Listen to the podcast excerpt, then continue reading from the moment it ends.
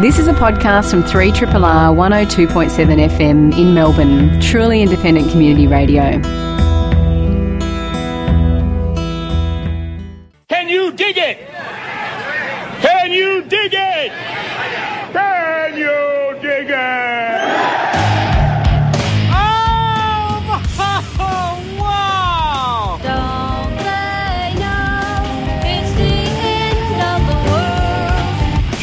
More dramatic or like sort of understated or what? This is a land that prays for a hero. The humor of the entire situation suddenly gave way to a run for survival. You are listening to Greening the Apocalypse on Triple R 102.7 FM. Good evening, yes indeedy, and welcome to this week's edition of Greening the Apocalypse, which is 3RRR's weekly gathering of um, minds of optimistic nihilism. If uh, if that indeed is a thing, we shall see a bit later on. Uh, Bush is my name, and with me in the studio this evening is Katie Dundas. Hello, Katie. Oh, hello. How you be? You look very well, Bushy. Thanks. You do too. You look like well. You've got this magnificent, colourful um, arrangement on. Arrangement. Arrangement, which you just said as you arrived here that you made record time. I did. A, a meeting in Docklands to the studios of 3RRR. I forgot I was in Docklands, and then I came out of the building, and I was like, I'm really far away. Yeah. So, am I going to get there in time? And I put my electric bike up to full throttle. No, no, no, no, no. and no, I got no, up from e-bike. Docklands, like the really far away bit, Yeah. up to here, so the top of um, Nicholson Street, in like 23 minutes. That's pretty awesome. Yeah. Yeah. Uh, Did you forget that you were in Docklands because of the overwhelming, um, the overwhelming soul of the place? Oh, well, I was just in a building, and then, you know, just, you know, Yeah. I just, I just didn't think properly about the time, Bushy. Well, uh, you would have looked incredible with. Um, with, you- I can't describe. It's just the most All- magnificent. with all the colours happening. All the colours happening, um, and moving at high speed. It would have been pretty awesome. And Jed McCartney, you're no stranger to cycling. How are you? I'm well, thanks, Bushy. It would you would look like a rainbow, with all those coloured colours Absolutely. flashing past. Would you? Hey, you're the only one without an e-bike. I'm going to have to get one, aren't I? Yes, because they are fun. They're super, super fun. And their detractors will say to you, What's the point of putting it? And you say, Oh, have a shot if you're so unhappy about it. And then they come back from around the corner and they're grinning from ear to ear. Like no, no, no. The point is that you can use them to ride to work and not get hot and sweaty, Mm-hmm. and then exercise on the way home if you want to, unless you're running late for Triple R, in Unless which you get- full throttle. Oh, you get addicted to the throttle like me. Yeah, yeah, the throttle's good. we should have an off air chat about the throttle. It's brilliant. This evening's guest is a novel guest with a novel topic. Professor Chris Williams. Dr. Chris Williams researches social, cultural, and technical aspects of urban agriculture at the Burnley campus of Melbourne University. Among his many interests, he runs the Novel Crops Project, which identifies less widely grown food plants for cultivation in Melbourne gardens, such as sweet potato and taro. The project is trying to keep people excited about the idea of edible landscapes and gardens that look great and inviting but also provide food. Welcome, Chris Williams. Yeah, thanks, Bushy. Good to be here. I'm not a professor, but thanks for promoting me. But that's, No, Adam, yeah. Adam put that in the notes, so he gets a You one will- slab penalty. You will be now that you're on the show. You've, now you've Yeah. been on the show. Yeah. Pro- expect the letter Monday. We, we hand them out willy nilly. It's Yeah, good. good. So, Doctor Doctor Chris Williams. Chris just told me he was often accused of being the sweet potato guy. Are you sweet potato? That's that's not a bad thing. I'm, I'm happy with that. Yeah, you take what you can get in this world. So, Chris, what's uh, what's your backstory? How did you come to uh, be Dr. Chris Williams and working on this novel food project that we're going to dis- discuss this evening? Yeah, so uh, chance to reflect on my uh, my bio. Um, so I come from a, a, I guess, a family of gardeners, eastern suburbs of Melbourne. Always keen on growing uh, veggies, uh, and uh, have done that from a young age. Had a classic backyard gardening business. You know, the HT Holden pulling the daggy blue box trailer around, Nice. mow and blow, as we say in the game. Yeah, Um, and even even in the early '90s, tried to have a sidearm of that business, which I called very cheesily "Growing Places Organic Gardening Services." that's good. It yeah, I know. I've actually handballed that name to a student. I've said you can have that. That's my gift to you. But in that time, despite the popularity of permaculture, that was in one of its big phases, um, and, and plenty of people doing organic growing, it didn't do very well. It really was the mow and blow and the kind Yeah. of straight horticulture that kept me uh, employed. So I think I was ahead of my time. I like to say, Yeah. um, because there are people now like Karen Sutherland, who's no doubt been on the show. Um, She's or- on the list. She's on the list. Yeah. you know who are, who are making a living now. Oh, and like Adam, of course. So Yeah. plenty of businesses now who actually install food gardens for people. So after that, I actually went to Burnley when it was still its own horticultural college, and um, thinking that I was going to be, I don't know, looking more again at, at food growing, but I got sort of shot out into the world of uh, ecological restoration and conservation. And uh, worked um, for a few years for what is now called Conservation Volunteers Australia. Did lots of environmental projects and developed an environmental education tour in outback New South Wales, which was incredible fun. Got to meet the Prime Minister of the day, Paul Keating. Oh, yeah. He had a bad handshake, I have to say. Anyway, it's another story.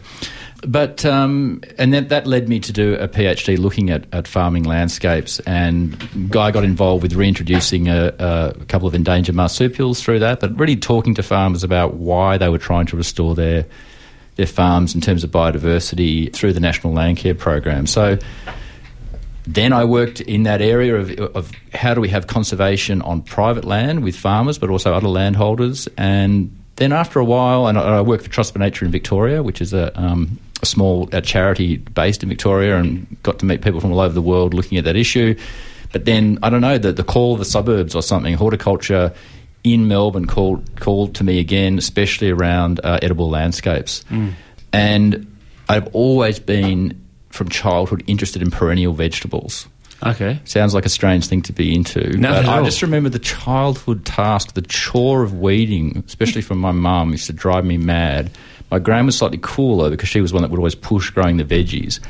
And when she told me that these beans we were planting were seven year beans, and I said, what do, you, what do you mean by seven years? She said, mm. Oh, it means they're going to come up every year for seven years on their on their own grand. Like we don't have to put them in. She goes, Yeah, that's right. And I just thought, ah. That's awesome. Job's and then, done. And then rhubarb as well. She said, Oh, no, we just plant this and we pick it and it's just there. Yeah. And that, honestly, I just thought it was a, a, a switch in my brain that said, how can we have gardens that we eat that are more or less in place, rather than this? You know, and there's nothing wrong with. I love digging and sowing and and annual crops, but mm. I still, from that childhood experience, being told about seven-year bean scarlet runners, as we now call them, uh, I thought this is something I want to pursue. Oh wow, awesome! Well, there, yeah, there is a greater sort of sense of stability, isn't it? And the, the, the achievement of just doing something once every few years is is much nicer feeling. That constant uh, labour, isn't it? Yeah, and I think too that um, never discount an inherent and natural human laziness. So that if you're a bit behind your schedule with your garden, and all of a sudden you see those beans climbing up that trellis without having to do anything, hmm. that's a good feeling. That- That in itself can inspire you to get going and think, okay, they're on their way. I've got to get into the rest of the stuff now. Yeah. Mm-hmm. Perennials are so good. I've been trying to switch out my backyard for all perennials, and it's just suits my nature. Lazy. Well, hops Yeah. are a good one. Hops, if people want to be inspired, you know, plant one hop rhizome and then Hops are so easy. yeah, they thrive on neglect. I mean, imagine how good they'd do if you gave them effort. yeah. Well, this year we actually tied them up um, so they're able to go up something rather than just growing in a big heap. Yeah, yeah, yeah. Which is what happened last year. Sorry, hops. Indeedy. Well, the, the, we're going to discuss uh, in greater detail the, the novel crops project that you're running. And, okay, so two of the things that have come up uh, when we've been looking into this project is the idea that here in Melbourne we'll be potentially growing sweet potato and taro, plants that are more regularly attributed with. Uh, uh, the subtropics and equatorial tropics. Well, why don't we sort of take a step back from that then? We'll Yeah. have a bit of a, as a horticultural uh, chat to uh, as a primer. Can you talk to us a bit about the key differences, you know, between the plants that evolve in the equatorial zones and those tropical zones versus the stuff that we're more familiar with down here in temperate Melbourne? Maybe speak to you know why those plants evolve where they do and what effect the climate, the rain, the heat, etc., has on those. Sure. Wow, this is a vast and interesting topic. I think the one thing to say straight away is that many of our conventional vegetables are tropical. Many, Okay. Right, so tomatoes, chilies, eggplants, many, most beans, except for broad beans, are in fact tropical, subtropical species. So, really, all I mean, the absolute truth is the European diet before Europeans decided to go and take revenge on the world, and you know, Yeah. maybe that's why they did it, was dire. Absolutely, really. I mean, um, Uh, you know, sometimes students say to me, I, I, I don't want to eat some of your stuff because I'm actually have I'm Irish origin and I, we only eat potatoes. Only No. for four or five hundred years. Well, about, yeah, since about, around about 1750, in fact. Yeah, right, So, yes. so- and that's strictly speaking a tropical plant as well. Yep. But obviously at high altitude. So, look, so really, the story of of modern uh, vegetables is this absorbing of all these plants from so many, especially from South America, into into our diet. That does did require does require breeding varieties that, that would be pushed further and further or to higher latitudes. Sorry, Mm. um, so uh, you know meaning at, at sort of the latitude of Italy uh, and uh, in, in the northern hemisphere and in places like Melbourne in the south where you're growing tomatoes that are mostly outdoors, although increasingly commercial varieties grown undercover as well. So, but look, some, some tropical species that we don't normally grow here, they're just adapted to constant uh, sunshine, high heat, and, and usually quite often seasonally very high rainfall, which we don't have. Yeah. Um, so, so take sweet potatoes for example. They're, they're super adapted to uh, constant temperatures above 25 degrees, and you know the, the, the question becomes if you want to grow that plant. Looking at Melbourne's climate and saying, do we have some kind of window, which is our growing season, really from late spring through to late autumn, to grow to grow something that has actually evolved, either at the equator, at lowland, uh, you know, close to sea level, where it's used to more blasting, constant heat. Mm. Yeah. The answer is yes. And is, Yeah. is, one of the issues there, I guess, the consistency of heat, because even though Melbourne can get those very hot spells, we Yes, generally have those right. overnight drops as well, and that's going to have some effect on soil temperature, isn't it? It is. So, what I've tried to do is just look at the things that probably people would like to grow. Look at look at whether they, uh, you know, because they're delicious usually, so something like a sweet potato, and then say, look at the those exact factors that you're talking about. Are the overnight drops of temperature going to reduce yield so much that it's not worth growing? And then just sort of teasing out the, the best cultivation practices to, to maximise yield. So the reality is, yeah, it's not just the overall, you know, quantum of, of average temperatures. You're right. If we have like a five day heat wave and then it drops down to 20 again, that's not ideal. Mm. But over the overall growing season, particularly if you have a warm autumn, you'll you'll actually get very high yields. Oh, wow. You just won't have a crop twice a year, like Yeah, yeah. in Queensland. Yeah, Gotcha. And is Yeah. does the Melbourne climate vary enough across the suburbs to make some to make like I don't know Carlton the prime sweet potato growing Yeah, suburb of I often wonder if we could ever get to the stage of having like a terroir concept for our suburbs. You know, Yeah. the, the Frankston terroir of uh, you know heirloom tomatoes. Well, rainfall certainly, right? So obviously the rain increases the further east you go. So therefore, you, you're going to need supplementary irrigation. Um, so that's an issue. Obviously, you need a water supply, uh, and it can be uh, consistently a little bit hotter out west. Really, the key factor for some of these things is going to be some of these plants is going to be winter survival in the ground, dealing with low temperatures. And what's the point of growing these plants if we don't have the ideal climate for it?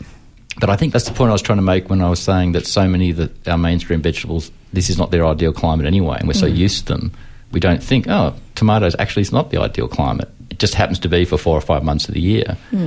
So eggplant the same. I mean, people used to say eggplant was very marginal in Melbourne, which it kind of is. You still need that. You do need that heat. Mm. But because of climate change and urban heat island effect, some of these mainstream vegetables that we do want are becoming easier to grow here. Can you chat a bit Yeah. about um, some of our listeners will know, some won't, about the urban heat island effect because Yeah. that does seem to be, um, you know, if, if we think about permaculture principles and Mm. working with what you've got, then. Um, you know that heat island effect is what drives people crazy through the summer Mm. when they can't sleep. But in Yeah. terms of being able to grow a diversity of foods, it can be quite a useful tool. Can you speak a bit about what that means?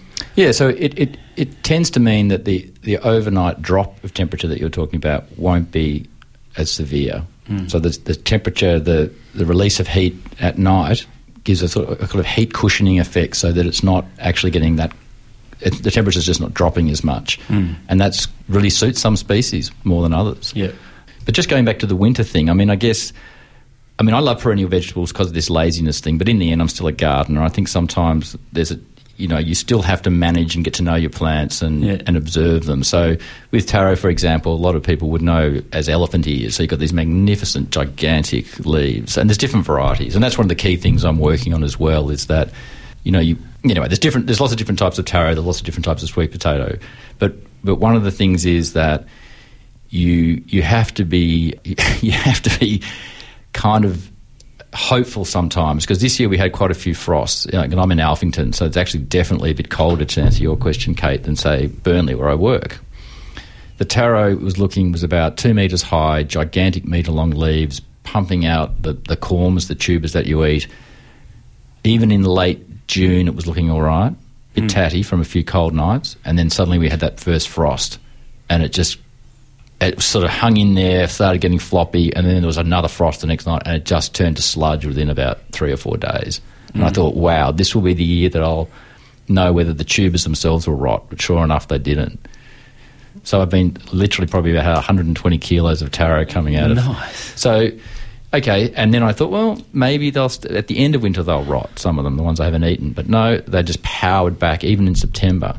Now that's a fully tropical plant. Yeah. So sometimes it, that's been uh, that's proved to me it's worth experimenting.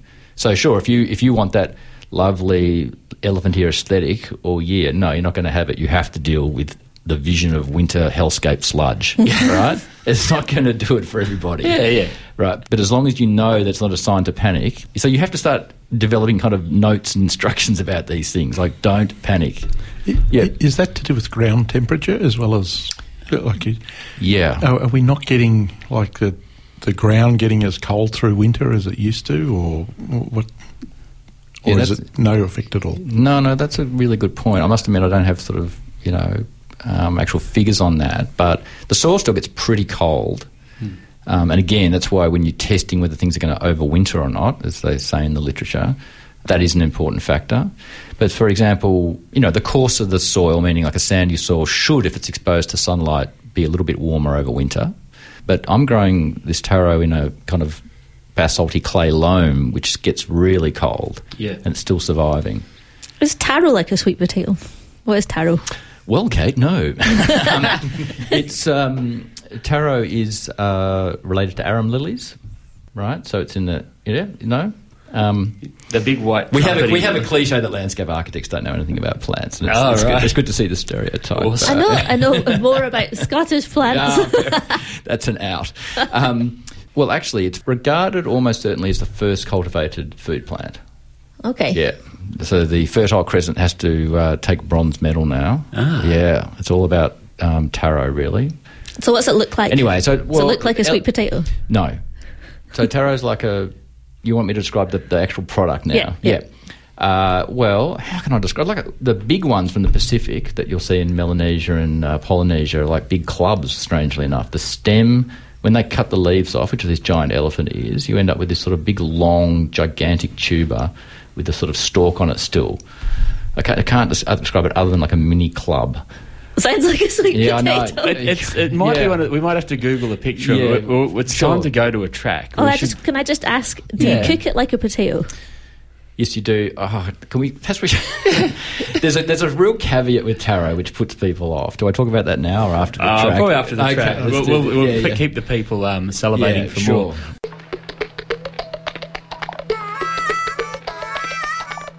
I'm Joel Salatin, known as the Lunatic Farmer, encouraging you to tune in every time you can to the muckraking, compost loving, cud chewing, soil building, water cleaning vanguard of urban hillbilly radio. Greening the Apocalypse on Radio 102.7, Free Triple R.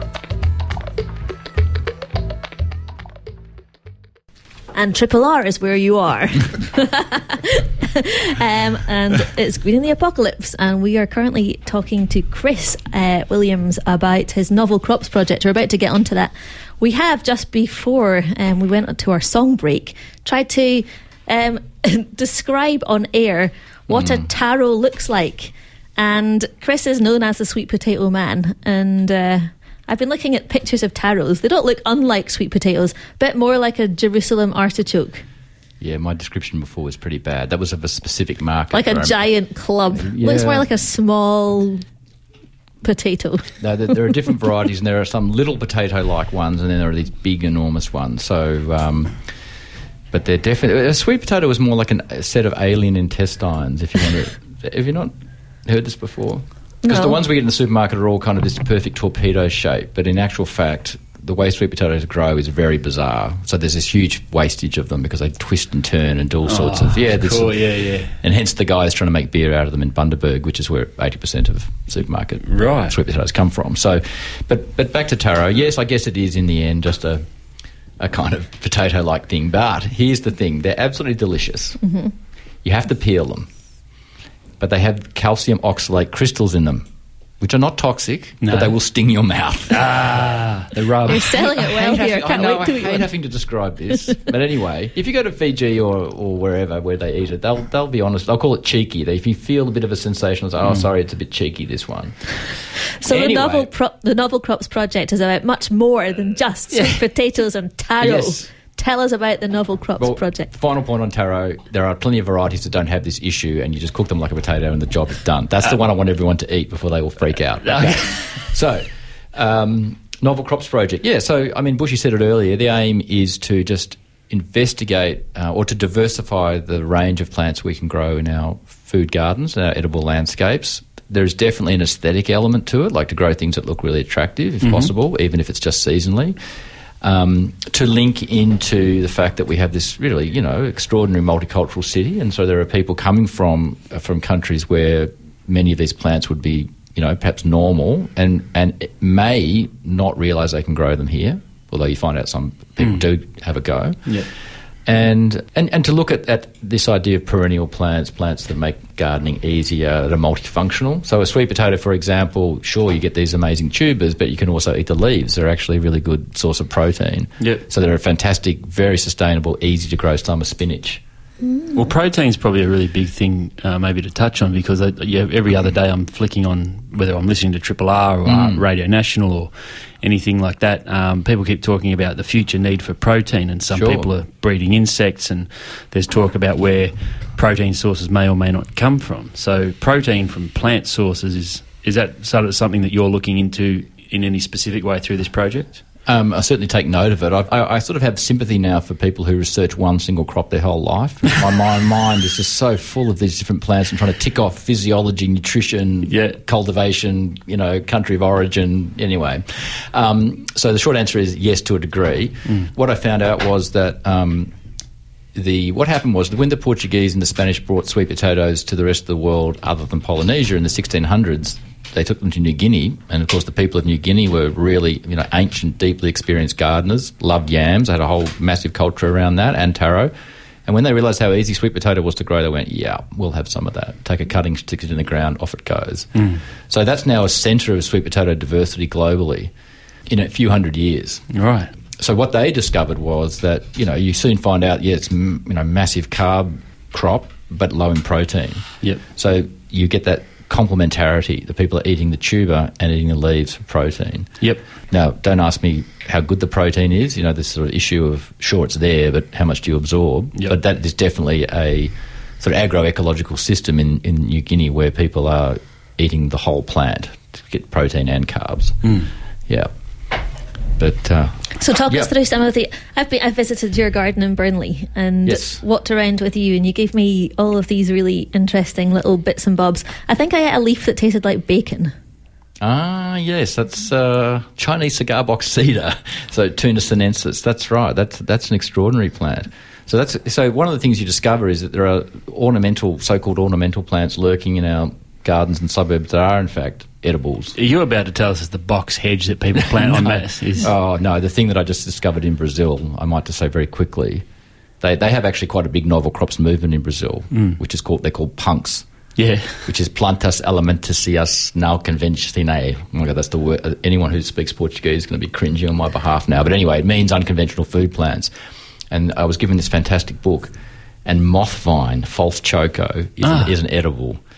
Yeah, right. Uh, anyway, for anyone, everyone knows this plant, even if you're not a gardener, you've seen it. Yeah. Yeah. Well, let's discuss the bacon leaf thing. So the bacon leaf plant. So Toona sinensis is uh, a, a tree that in is deciduous and in spring has this flush of amazing pink leaves. And in China, that's a spring uh, veggie because it has this extraordinary garlicky, bacony flavour, and it's delicious. Beautiful. And it's again full of antioxidants, apparently. I looked, I hmm. looked that up in a nutrition journal, Bushy. Yeah, so right. that's official. Oh, you can throw antioxidants into Yeah. anything and sell it. I mean, Sure. there's late model Ford Ranger's got antioxidants in it. they kick in at the 15,000 K mark, isn't it? I do sometimes glove think box. of joining the. I don't know. Is would that be the dark side of branding myself as an antioxidant? You know, Yeah, yeah. Jump, jumping onto a novel crop superfood. New thing. superfood. Yeah, yeah, exactly. Superfood. So and so, talk, let's talk through a, f- Yeah. a few of the crops. And and uh, off air, you were saying that there's a, a, a good migrant background that have come to this project, bringing uh, yeah a diversity of crops from around the world. And um yeah maybe to speak a bit to that a little bit as well. Yeah, sure. So, so one of the aims of this novel crops project was to investigate what different communities in Melbourne are growing or potentially would like to grow. And I, I was really inspired by a student of mine, Susie Scott, who now manages the um, kitchen garden uh, or the little mini farm that FareShare have in in uh, Victoria Park. And she was working with Karen refugees in Bendigo, and she'd found out that when they arrived, they were given some land and they were really trying different things. And sometimes, even a bit alarmingly, they were eating stuff of street trees because it looked like, uh, right? Like, even they were eating leaves of desert, desert ash, fraxinus. And when she told me that, I went into a panic, looked it up on a big database, and found out, luckily, that it is edible. Okay. Right. Well, it's definitely not from Thailand, though, or from, um, uh, from uh, Myanmar. So, anyway, um, so that got me really thinking. So, what, what are people would they like to grow? What are they trying to grow? So we got we had a grant and we worked with the Carlton Neighbourhood Learning Centre to work with you know very diver- diverse group of people uh, from uh, you know the big uh, public housing um, estates in the inner city. So we, we consulted with them and discovered, particularly from the Vietnamese who have been here, for, I guess, longer, that they've already they're trying lots of stuff and they sell Mm. it in markets and it's all really happening. Yep. But the one thing that linked everybody, whether they were from Eritrea or from Thailand, even even from the sort of Middle East itself, was ginger. Yeah. Everybody, everybody comes to Melbourne. It seems to the rest of the world is very obsessed with ginger. Yeah. And they just think it's so incredibly expensive here. Yeah. Right. And it is. Yeah. Yeah. Right? So it's $25, $30 a kilo. So we put quite a big effort into really working out the best ways to grow ginger in Melbourne. Mm. And that really does require a bit of a greenhouse. It doesn't have to be heated, a polytunnel, something just, or even, I guess, to a degree, indoors or, or um, under heating, something just to get the ginger to shoot. Then, I've, you know, we've shown that you can actually grow fairly good ginger in Melbourne, Mm. especially once the soil's warmed up. So that, you know, once you get to that sort of early December period, probably going to be a bit early this year given this heat wave, Hmm. and then flowing through into autumn, it's amazing how productive it can be. Is that something that could work well in a potted environment as well? I mean, I'm just thinking in terms of uh, urban food growing, Yeah. people's access to actual land, land Sure, might be great. It, do, it does grow well in pots. I guess the only thing is that um, you know one of the things I think that happens sometimes with pot growing is that if you have a black pot that just is absorbing heat, Mhm. it can actually get too hot. Yep. you know. Um, but certainly, yeah, uh, ginger and turmeric seem to grow well in pots. Yep. But with with the, the consultation with, with people from the Carlton Neighbourhood Learning Centre, I think I mean the big revelation for me, and you know, it's been around for a while, is with bitter melon.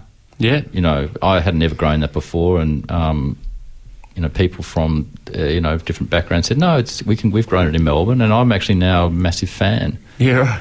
The first taste, I thought this is the most foul vegetable. This is this is battery acid on you know On stale yeah, toast. yeah exactly. And then it has that like chilies. It suddenly becomes addictive. I don't know what it is. How'd you eat it? Did you cook it? Yeah, stir fried. Um, you know, any just, just yeah, like a zucchini, I guess. Any way you want, really. Mm. But um, it definitely suddenly it grows on you. Mm. Even though it, its its name is true, it is a bitter melon. Well, one sort of question I wanted to Yeah. um, poke away at a bit. If we're talking about bringing crops from other parts of the world Sure. down to Melbourne and uh, growing them on, we are going to be using you know greenhouses or potted environments, Mm. trying to introduce heat in different environments. Do you see that long term through good breeding and selective breeding and so forth that we could? You know, take something like ginger or taro and, and slowly convince it that Melbourne's its its home, and it will, you know, bit by bit you can take it out of the greenhouse. It might have a better response to winter conditions.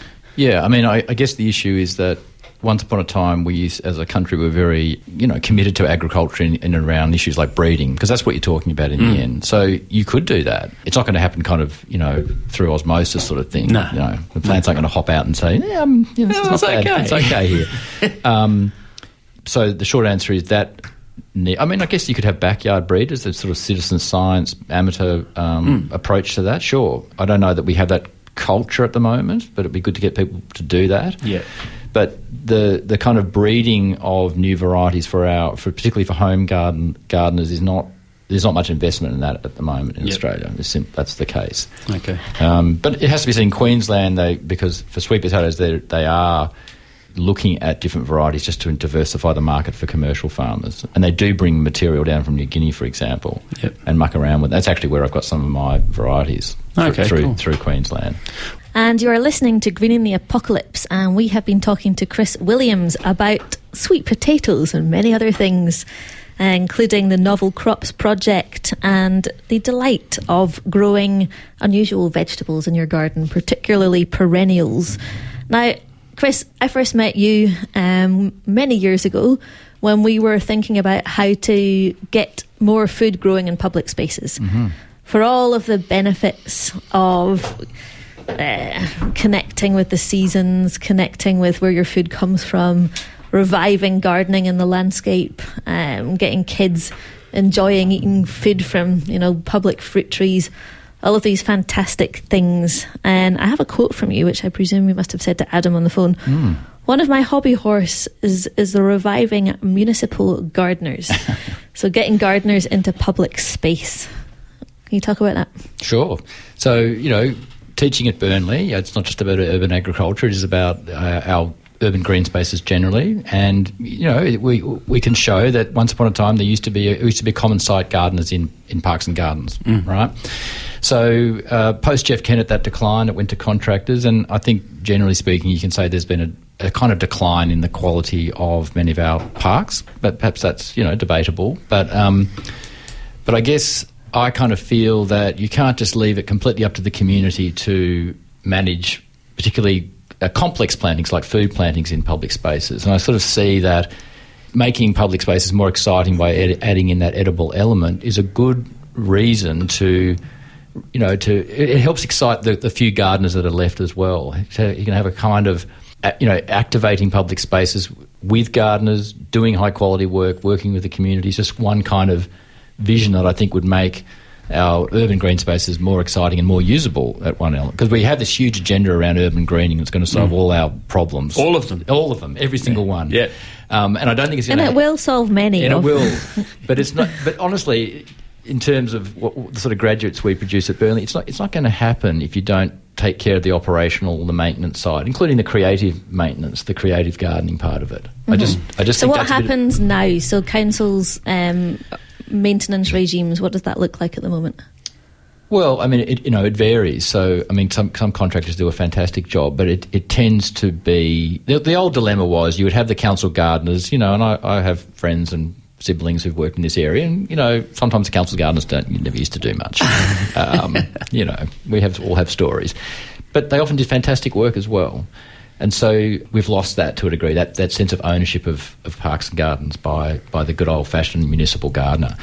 But in areas where they, they still exist, you, you do see high quality work. So I've, I've had an ongoing relationship with the city of Greater Dandenong. I say that, emphasise that, because sometimes people think I'm working in the Dandenongs, but I'm talking about Dandenong. Yeah.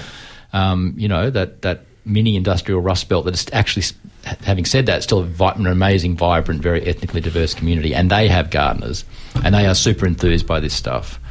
And they, I mean, they even do old-fashioned stuff like annual flower beds, right? Which, which, strictly speaking, from a sustainability point of view, is, is kind of high turnover, high input. But nonetheless, the public loves it.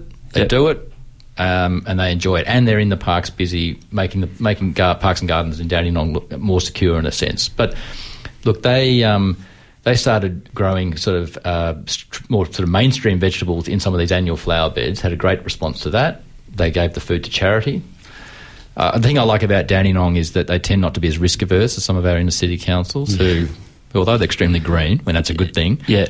Sometimes it's just like, oh my god, We can't grow a lemon tree in case someone trips so- on it, someone eats it, and then there's a something on it, like a slug or something, and they, they sue us.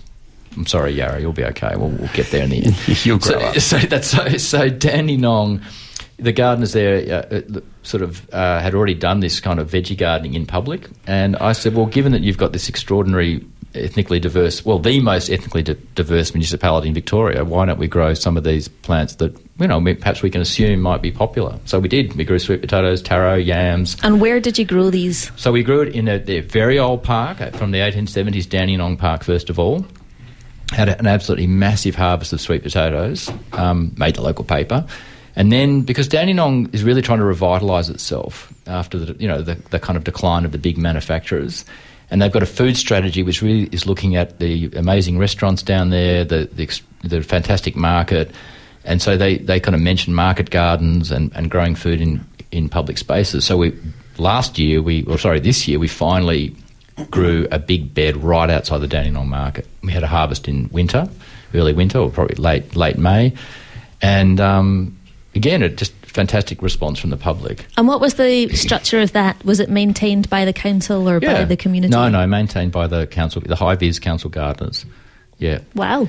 But the um, so and and but the, many of those um, gardeners come from Fiji or or you know Cambodia or wherever, right? So it's, it's already they're already diverse, and that was really fantastic having them say, "Wow, this is something I never thought I'd see." Mhm. Uh, these plants from home growing in a public space in Dandenong. Yeah. And what was Yeah. the feedback like from the community?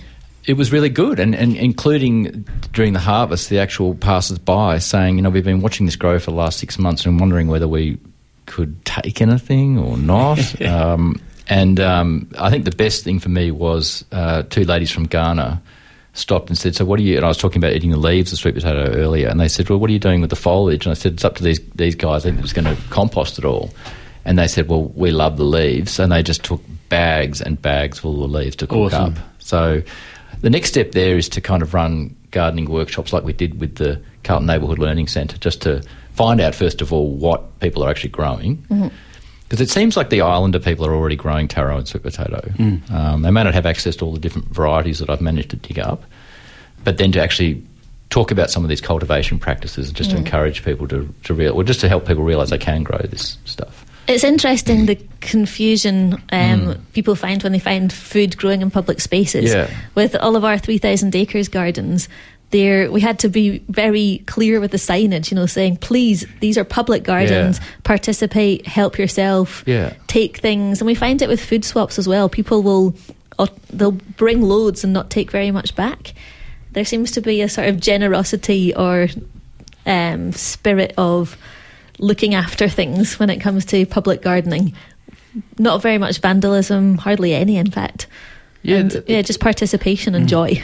In, in Dandenong, they were surprised when they they're doing their own um, beds of lettuce and chilies and corn. They were amazed how little was taken. hmm You know, So you've just come back from Brazil. yes. Um, is there people growing pu- uh, food in public spaces out there? How does it compare?